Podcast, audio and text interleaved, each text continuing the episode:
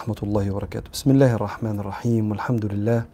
والصلاة والسلام على سيدي رسول الله صلى الله عليه وآله وسلم. اللهم صل صلاة كاملة وسلم سلاما تاما على نبي تنحل به العقد وتنفرج به الكرب وتقضى به الحوائج وتنال به الرغائب وحسن الخواتيم ويستسقى الغمام بوجهه الكريم وعلى آله. بسم الله مكملين مع حضراتكم لايف السبت. وبشكركم يعني استأذناكم النهارده نطلع بدري شوية عشان أنا عندي بعض الارتباطات الأسرية بالليل فهحتاج إن أنا يعني أكون ملتزم بيها ف وحابب كمان إن إحنا ما نفوتش يوم السبت فيعني غيرنا الموعد بس النهارده وإن شاء الله نلتزم بعد كده بميعادنا الساعة 9 بإذن الله. مكملين مع بعض شرح الحكم العطائية لتاج الدين أحمد ابن عطاء الله السكندري رحمه الله ومتفقين من أول رحلتنا مع بعض في لايف السبت وإحنا بدأنا مع بعض من من فترة طويلة الحكم العطائية إنها مجموعة حكم بتوصلنا للشعور بالتفويض والتسليم لربنا فيستريح القلب. وأنه لا يكون في هذا الملك إلا ما أراده الله. وأن ما شاء الله كان وما لم يشأ لم يكن. وما تشاءون إلا يعني لكن إلا أن يشاء الله رب العالمين. قل إن الأمر كله لله. والشعور ده أو العقيدة دي لما تترسخ عند البني آدم بينشغل بالشيء اللي ربنا كلفه بيه وهو السعي والعمل والأخذ بالأسباب. وده بيتعمل بالعقل والجسد. أما القلب فبيكون مستريح ان أنا في أيد أمينة وفي عناية الرحيم. ده بيحتاج كلام كتير وتذكرة كتير وتفكير كتير حتى تترسخ فكرة لا حول أي لا حائل بينك وبين ما يؤذيك ولا قوة أي لا مقوي لك على كل خير ينفعك إلا بالله. لما الإنسان بيوصل لده بيهدأ ويسكن ثم أنزل الله سكينته على رسوله وعلى المؤمنين فعلم ما في قلوبهم فأنزل السكينة عليهم. هذا السكون هو سر سعادة البني آدم. فإحنا كتاب الحكم العطائية ده بيوصلك للسعادة الأبدية دنيا وآخرة لما تسلم أمرك لربنا مع اجتهادك في الدنيا. الوزنة دي بتيجي بالكتاب ده. فابن عطاء الله النهارده بيقول قال رحمه الله ونفعنا الله بعلومه وعلومكم في الدارين آمين. قال عنايته فيك لا لشيء منك. وأين كنت حين واجهتك عنايته؟ وقابلتك رعايته. لم يكن في أزله إخلاص أعمال ولا وجود أحوال. بل لم يكن هناك إلا محض الإفضال وعظيم النوال. اتفقنا إن الكلام صعب بيحتاج شرح. بس الحكمة دي الحكمة دي جنة. جنة من جنات ربنا اللي بيودعها في قلوب الصالحين فيهدوا في الدنيا دي. إحنا كنا مع ربنا سبحانه وتعالى في أزمنة مختلفة. كنا الأول في علم الله. ربنا مش بيطرأ على معلومات ومستجدات. فكأنه إيه في حاجة جديدة كده فخد لها قرار جديد. ده مش ربنا.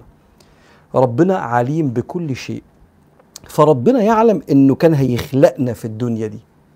لما يعلم إنه كان هيخلقنا في الدنيا دي أيوه إحنا كنا فين؟ كنا في عالم العدم عند ربنا. وعالم العدم ده ربنا خلقنا فيه أرواح فتسمى عالم الذر.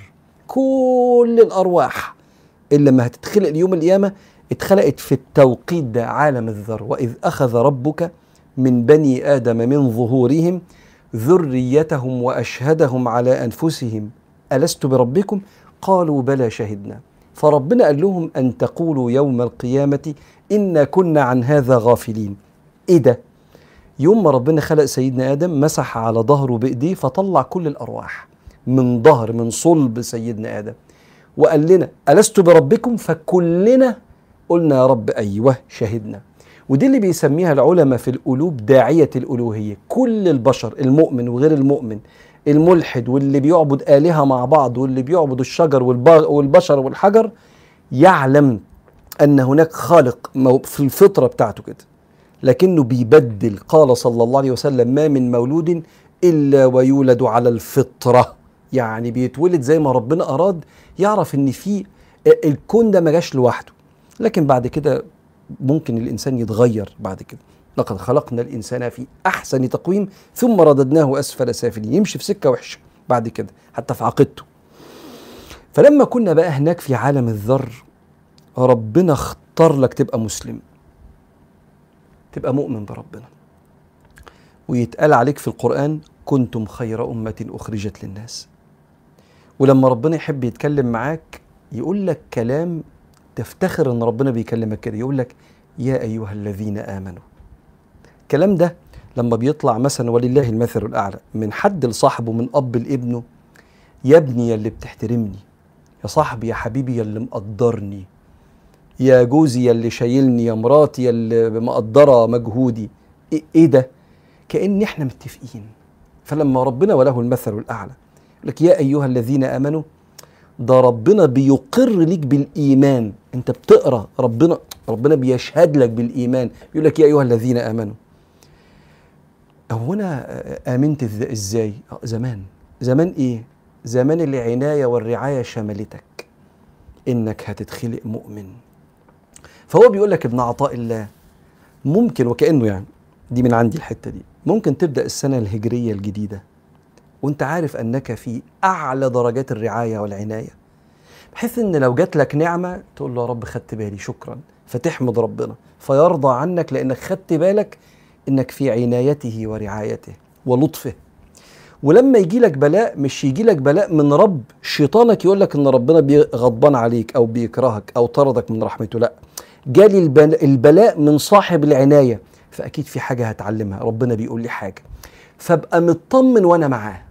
زي ما قال لك ابن عطاء الله قبل كده فالذي واجهتك منه الأقدار هو الذي عودك حسن الاختيار هو اللي دايما اتعودت منه يختار لك الأحسن.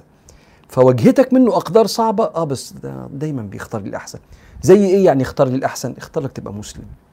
لوحدك كده بتقول لا إله إلا الله محمد رسول الله.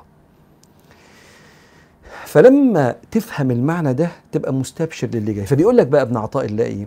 عنايته فيك لا لشيء منك. هو أنت ساعتها زمان مثلا كنت بتصلي فلما ربنا شافك بتصلي فكافئك بالإسلام حضرتك ما كنتش موجود ولا أنا. هو مثلا حضرتك خدتي خطوة مثلا طاعة معينة ولا تصدقت فلما ربنا لقاك تصدقت أم ربنا سبحانه وتعالى كافئك؟ أم إيه؟ هو ربنا مفيش اسمها قام أصلا. هو كله منه كل الفضل بإيده كله هو المبدئ هو كل حاجة. فبيقول لك هنا عنايته فيك لا لشيء منك. إحنا ما عملناش إحنا ما كناش موجودين. يوم ما ربنا أراد إنه يعتني بينا وأعظم العنايات سيدنا محمد عليه الصلاة والسلام إحنا تبعه. وأين كنت حين واجهتك عنايته؟ لما اراد ده سبحانه وتعالى جل في علاه خلقك موحد وأنت مش موجود. فليس هناك عناية أكبر من كده. فالفلوس والأكل والشرب وحب الناس والجواز والطلاق ده أقل بكتير من اختياره ليك. أن تكون موحدا. فاطمن لو أعطاك عناية لو منعك عناية له غضب ولا انتقام. فاطمئن. يلا نرد على أسئلتكم العظيمة. أنا بحب اللحظة دي جدا والله. بنت بتقول لي فسخت خطبتي لأن خطيبي اتهمني بالخيانة وأنا ما خنتوش. وهذا الشيء مسبب لي حزن وأزمة نفسية. كيف أخرج من هذه الحالة؟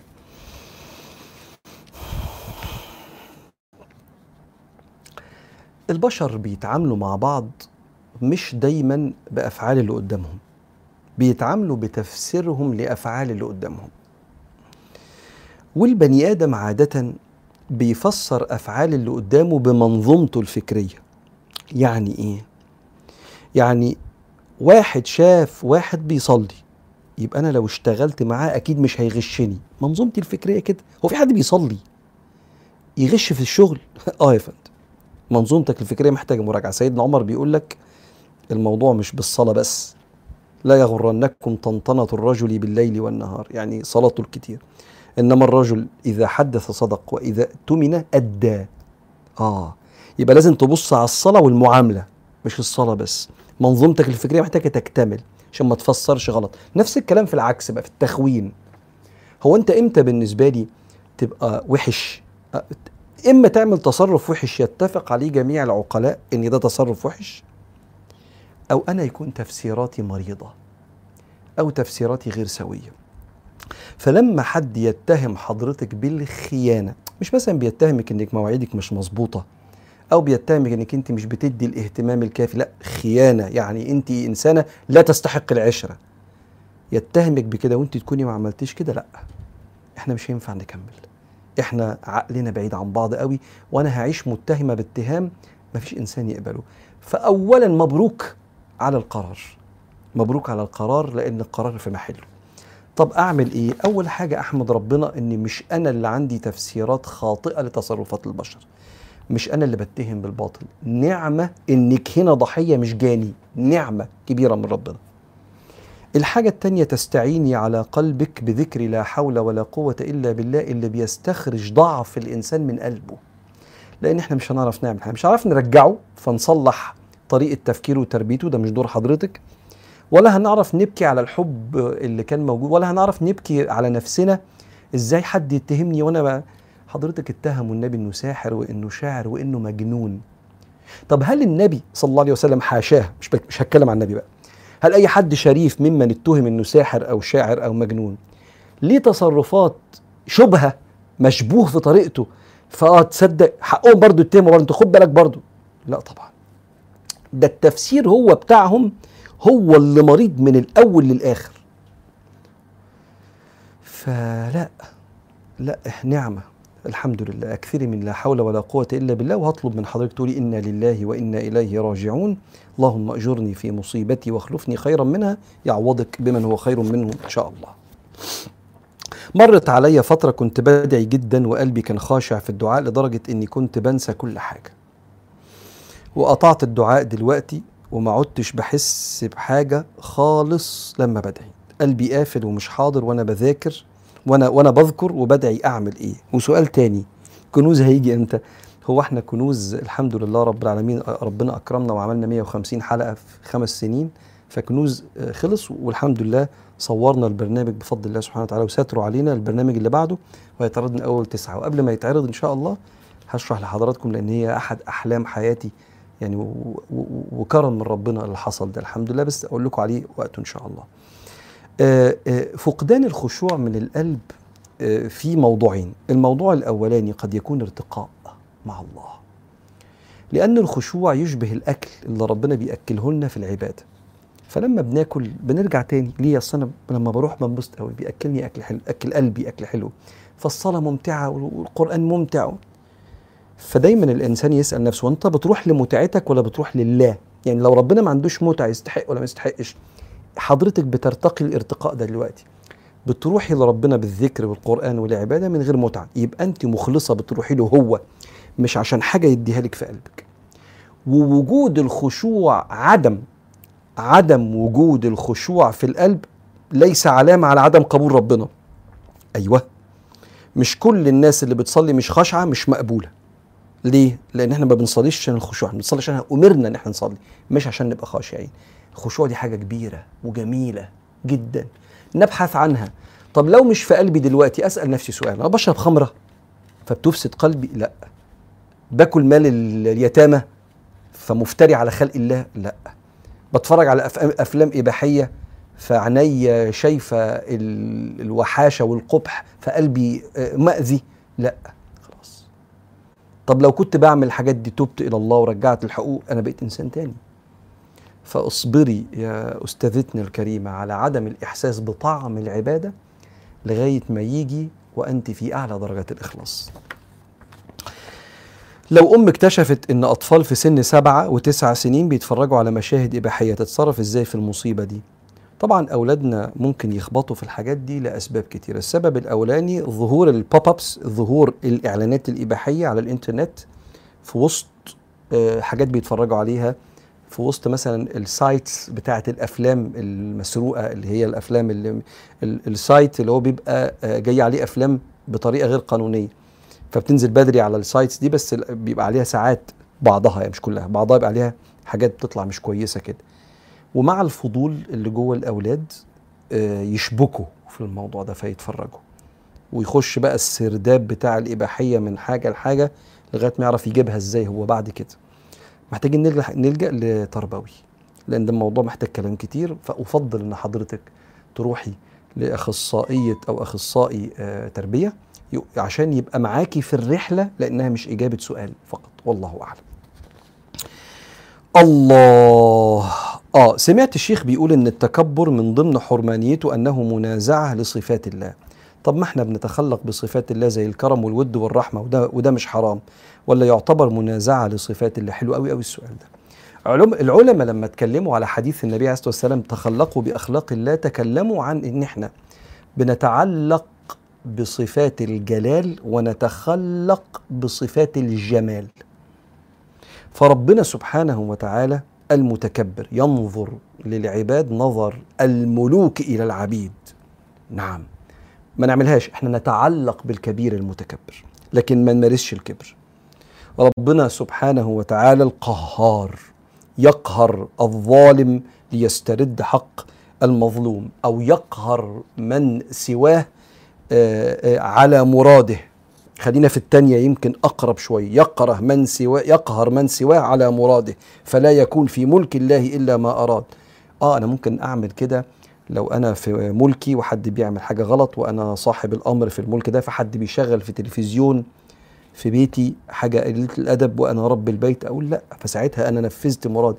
لكن ما قهرش حد ماليش عليا سلطة ليه؟ قهروا ليه يعني؟ يقول لك بتخلق بأخلاق الله. لأ مالكش سلطة على حد بره ملكك. أنت كده بتتكبر آه، وعشان ربنا متكبر لأ ده أنت كده ده الكبر داخل النار. أنت تتعلق بصفة الله. المتكبر تتعلق بالقهار.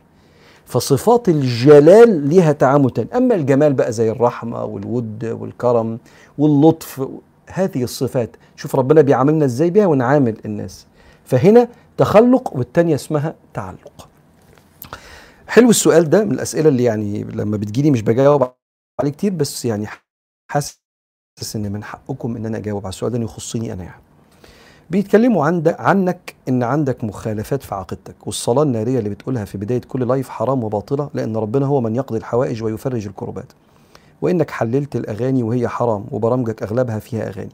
تتصور مع ممثلين ومغنيين وبتحضر حفلات خطوبة فيها أغاني ورقص وبتستضيف نساء غير محجبات في برامجك. إيه رأيك في الكلام ده؟ آه يعني رقم واحد بيتكلموا عنك إن عندك مخالفات في العقيدة. أنا بي قلبي بيوجعني قوي لما بشوف أصحابي وحبايبي الناس وحضراتكم يعني. وأنتوا قلبكم واجعكم من المتدينين كثير الغيبة وكثير الكلام على غيرهم وكثير الانتقاد لغيرهم. قلبي بيوجعني قوي لأن ده حاجة بيعمل كذا حاجة. اولا بيلخبط الناس. ثانيا لما أنت بتصدقه بتطلع نماذج بتغتاب بغيرها ما هو اللي أنا بسمعه المتدين أو الشيخ اللي أنا بسمعه بيغتاب وعمال يحذر كأنه وصي على خلق الله. فبيطلع نماذج بتبقى copy paste من ده وده بيفرق جدا ما بين الناس. أو أنت نفسك بتتلخبط وتحس في الآخر أنا أعرف ناس كتير سابت السكة كلها. يا عم المشايخ عمالة تتخانق وتتكلم على بعض وده فاسد وده بايظ وده مبتدع. فعارف سكة الله ورسوله كده بيحصل فيها إزعاج للسائرين بسبب النوعية دي من الكلام. آه، الصلاة النارية اللهم صل صلاة كاملة وسلم سلاما تاما على نبي تنحل به العقد. ده اسمه في في الفقه عند السلف الصالح اسمه التوسل برسول الله. ودايما يا شباب لما حد يطلع يقول لك فلان ده مبتدع ولا فلان ده عنده مشاكل في العقيدة اعرض دايما الكلام على أقوال السلف الصالح. اعرض الكلام على كلام الأئمة مش على المشايخ. ممكن يبقى في شيخ عايش في وسطنا عنده 70 80 سنة ولحيته بيضاء وبقاله 40 سنة في العلم. يقول لك فلان ده مبتدع. طب ما أنا أجيب لك الشيخ التاني اللي قده في السن في الفريق الآخر يقول لك برضو التاني اللي بيقول على ده مبتدع. فتيجي ما نتحاكمش للمشايخ ونتحاكم للأئمة السلف. إيه رأيك نعمل كده؟ رغم إن أنا يعني لو نفسي لو بتسألني أنا هدلك على المشايخ اللي تسمعهم اللي اتعلموا من السلف وصادقين ومؤدبين وماشيين ورا النبي عليه الصلاة والسلام. بس تعالى علشان ما تقولش شيخك وشيخي نقول إن الأئمة الأربعة جمهور الفقهاء على جواز التوسل برسول الله عليه الصلاة والسلام. من الحنابلة والشافعية والمالكية وكثير من الأحناف. وهي أصلا مسألة فقهية مش مسألة في العقيدة أصلا مش موجودة في كتب العقيدة موجودة في كتب الفقه. اتوجدت في كتب العقيدة بس في السنين اللي فاتت لما طلع من وسطنا الناس اللي مشغولة بتبديع الخلق. والحقيقة اللي مشغول بتبديع الخلق والانشغال بده يعني ربنا يهدينا جميعا. فلا يعني لو الصلاة النارية باطلة يبقى سلف الأمة باطلين كلهم مبطلين. فهو استاذنك دايما دايما لما تسمع كلام من حد بي بيشتم في حد أو يبدعه دايما دايما تقول له رأي الأئمة في المسألة دي. لو سمحت مش رأي المشايخ رأي الأئمة. عشان اتفقنا إن إحنا مش هنتفق على المشايخ. فبالنسبة للصلاة النارية يعني أنا في ظهري جمهور سلف الأمة إن هم بيتوسلوا برسول الله. وللأسف هؤلاء الناس اللي بيقولوا نفس الكلام ده اللي هو يعني بيقول على إن الصلاة النارية دي باطلة هم اللي شالوا كلمة من الآية القرآنية. حسبنا الله سيؤتينا الله من فضله ورسوله. إنا إلى الله راغبون. قال لك وأنت بتدعي؟ شيل رسوله. رسوله ملوش فضل. فبقول حسبنا الله سيؤتينا الله من فضله. يا سيدنا فين النبي اللي ربنا ذكره في الآية؟ شلته ليه؟ ما عشان مات. ماشي. ماشي. حياتي خير لكم ومماتي خير لكم تعرض علي أعمالكم. يعني مش مش وقت إن أنا أفتح في الحتة دي يعني أنا قلبي وجعني فيها. وإنك حللت الأغاني استغفر الله حاشاني إن أنا أحلل ولا أحرم. أنا أ... مش مش أنا كلمة أقل دي كبيرة عليا. أنا مش موجود أصلا في الحلال والحرام. مش أقل من إن أنا أحلل أنا مش موجود أصلا. اللي بيحلل العلماء وال...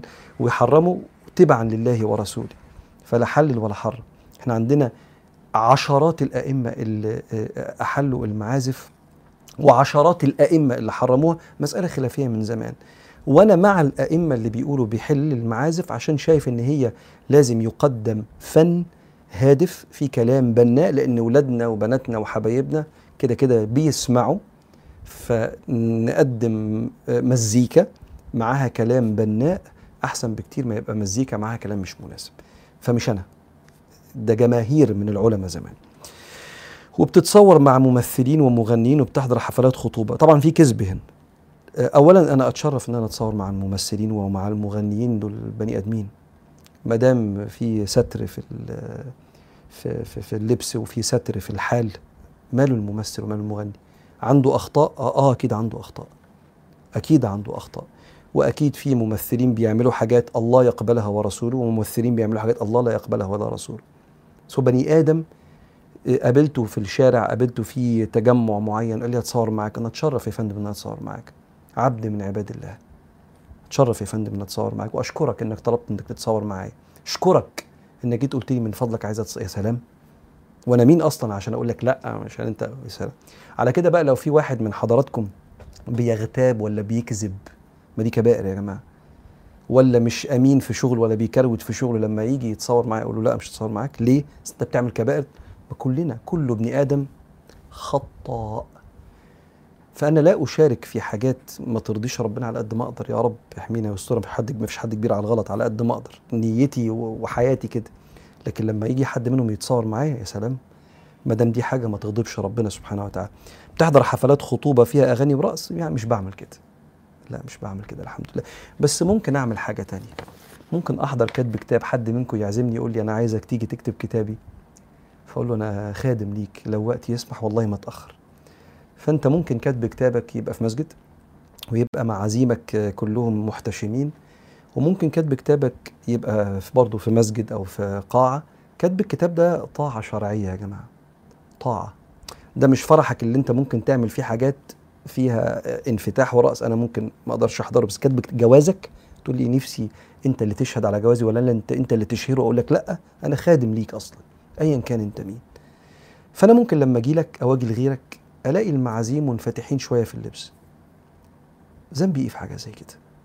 بقعد في في مكاني وبجوز العروسين احد أحد أكبر الطاعات اللي بنشجع عليها. فلما بحضر حاجات زي كده كتب الكتاب اللي هو الإجراء الشرعي للزواج. مش دايما الناس بتبقى ملتزمة بالزي اللي يرضي ربنا سبحانه وتعالى. وأنا أحب إن أنا أساعد على الجواز. ولا أقول له أنت عايزني أجوزك؟ أو أقول لكل الناس اللي جاية تحضر يلبسوا لا. لا. لا أنا مش بعمل كده. أنا خادم لأي حد يطلب مني أساعده على طاعة كبيرة زي الزواج ده بس لو كان الوقت يسمح يعني. فآه طبعا. ايا كان مين في المجتمع يطلب مني حاجة زي كده لو الوقت يسمح و... وقادر هروح طبعا. بدل ما الناس تبقى بتشجع على الفجور إحنا ما نشجعش على الجواز لكني مش هبقى متحكم في لبس المعازيم اللي بيبقوا حاضرين وف... وفي الآخر بالمناسبة كلهم على راسي من فوق ايا كان اختياراتهم دي علاقتهم بربنا سبحانه وتعالى فربنا ياخد بإيدينا. لكن أحضر خطوبة وأغاني ورقص وكده لا يعني مش بعمل كده لا. ربنا يسامح لو حد كذب وافترى عليا وقال كده. بتستضيف نساء غير محجبات في برامجك؟ على راسي. على راسي ما دام محتشمات ويعني الحاجات دي خلصناها مع العلماء من زمان واستشرناهم لأن إحنا في الآخر مجتمعنا. طب ينفع أستضيف شيخ أو أستضيف حد من حضراتكم برضو بيعمل كبائر في حياته؟ بيغتاب وبيكذب أو مثلا هو بيتكلم في الدين بيتريق على خلق الله وبيتريق على العاصي وبيدخل الناس النار والجنة يعني ينفع؟ فتقول لي آه ما دام هو بيتكلم كويس آه ما هو ساعات برضه بيطلع منه كبائر.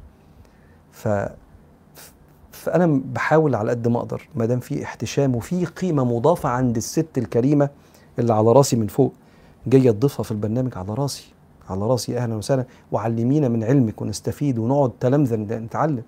بنطلب يا ريت يبقى في زي دريس كود كده. وبصراحة الكريمات اللي بنستضيفهم بيلتزموا جدا جدا لأن هم كلهم كرام بصراحة. ف فبس فما عنديش رد قوي طولت قوي في الحتة دي. كتير معلش.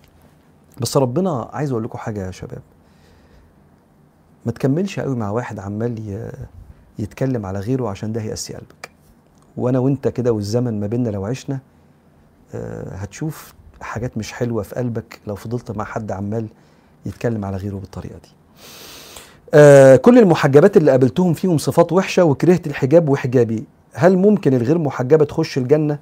هو دخول الجنة ده بتاع ربنا سبحانه وتعالى. بتاع ربنا. مش بتاع أي حد في الدنيا.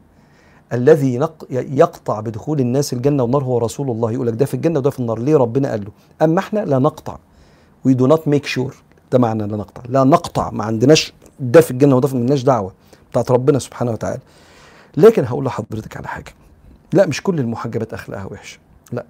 ده تعميم خطأ في التفكير. بس ممكن يكون حضرتك كان عندك توقعات إن البنت المحجبة خدت خطوة كبيرة لربنا يبقى أكيد بقيت حياتها مستقيمة. زي اللي خد خطوة وصلى فجي دخلناه بيتنا وجوزناه بنتنا وبعدين طحنها في الجواز.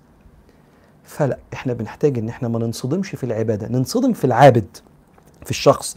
لكن ننصدم شفنا واحد بيصلي أخلاقه وحشة أو شفنا واحدة محجبة أخلاقها وحشة فنقول الحجاب لأ أو الصلاة لأ. لأ ده كده إحنا بنأذي نفسنا في علاقتنا بربنا. خليكي محجبة زي ما انت الحجاب فريضة وربنا يدخل الجنة كل الناس إن شاء الله. هل شرب الحشيش من الكبائر؟ آه لأنه بيذهب العقل. ما دام بيذهب العقل يبقى زي الخمر حكمه زي حكم الخمر من الكبائر. هل الدعاء بشكل جماعي أقرب للإجابة من الدعاء بشكل منفرد؟ طبعا بنتلمس بركة الصالحين. وبنتلمس تأمين الملائكة مع تأمين مجتمعات الناس. إذا اجتمع الناس نزلت الملائكة.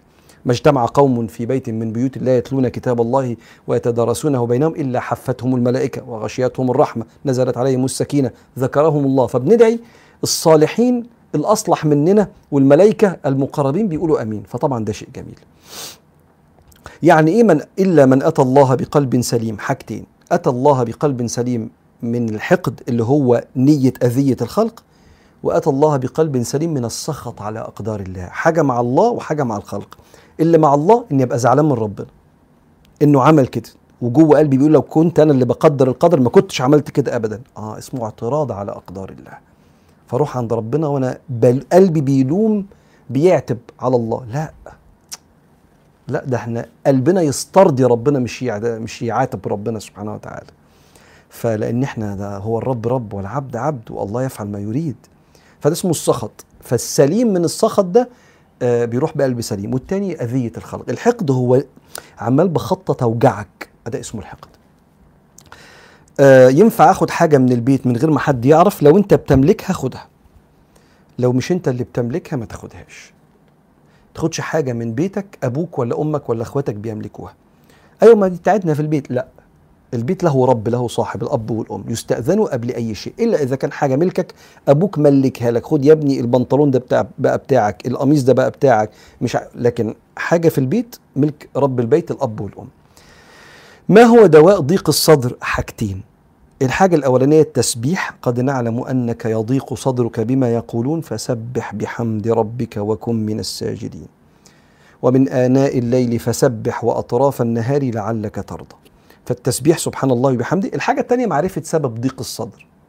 طب ربنا بيقول لسيدنا النبي سبح لأن صدرك بيضيق من تصرف غلط يضيق الصدر بجد. لأنه كان بيحبهم ونفسهم يبقوا مؤمنين. فلما يقولوا كلام وحش على ربنا أو على النبي أو على الدين عليه الصلاة والسلام أو على الدين أو يرفضوا بعند فالنبي قلبه يوجعه عليهم. فعشان يخف الوجع الطبيعي ده لأي حد بيحب الناس زي سيدنا النبي عليه الصلاة والسلام سبح بحمد الله. لكن في واحد مننا صدره بيضيق لما حد بيوجه له نصيحة. أو صدره بيضيق لما حد بيلومه على تقصير في مسؤولياته. أو صدره بيضيق لما حد يديله حقه وهو عايز أكتر من حقه. فراجع سبب ضيق الصدر وسبح بحمد الله. آه أبي توفي وعليه صلاة. لكن قال الشهادة. ما شاء الله. ما شاء الله أنه قال الشهادة. وأما تقصيره في الصلاة ندعي له. ندعي له أن ربنا يسامحه في حقه لأن الصلاة حق الله. لكن ما دام قال الشهادتين يعني بشرة خير إن شاء الله ندعي له كتير أن ربنا يرفع عنه بإذن الله. شكرا. ربنا يكرمكم. اشوفكم على خير. طولنا المرة دي. اشوفكم إن شاء الله بإذن الله بكرة. اوعوا تنسوا تتفرجوا على سلسلة الطريق. بتنزل يوم الأحد الساعة 9 بالليل. وإن شاء الله أشوفكم يوم الثلاث في التفسير آه، آه، تأملات في كتاب الله. ونكمل مع بعض إن شاء الله بإذن الله. السلام عليكم.